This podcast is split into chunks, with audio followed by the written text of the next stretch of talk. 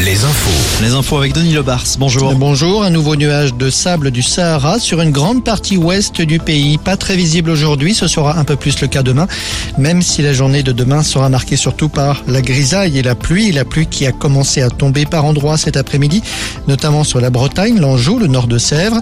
La perturbation s'installera plus franchement la nuit prochaine.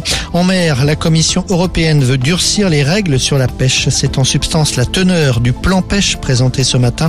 Bruxelles veut étendre les aires marines protégées et y interdire le chalutage. Sur la façade atlantique, des aires marines protégées se trouvent notamment au large du Finistère ou encore le long des côtes situées entre le sud Vendée et l'estuaire de la Gironde. Le discours à la nation de Vladimir Poutine ce matin, près de deux heures de discours pour faire le point notamment sur la guerre en Ukraine. Une guerre que l'Ukraine a fait éclater selon le président russe.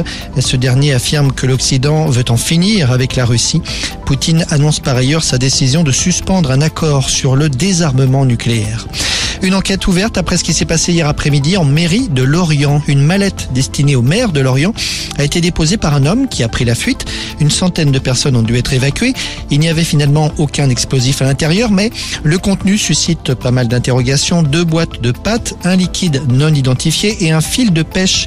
Une radio de la mallette effectuée par les démineurs laissait penser qu'elle contenait des explosifs avec un détonateur. Le maire avait déjà reçu des menaces de mort par courrier ces dernières semaines.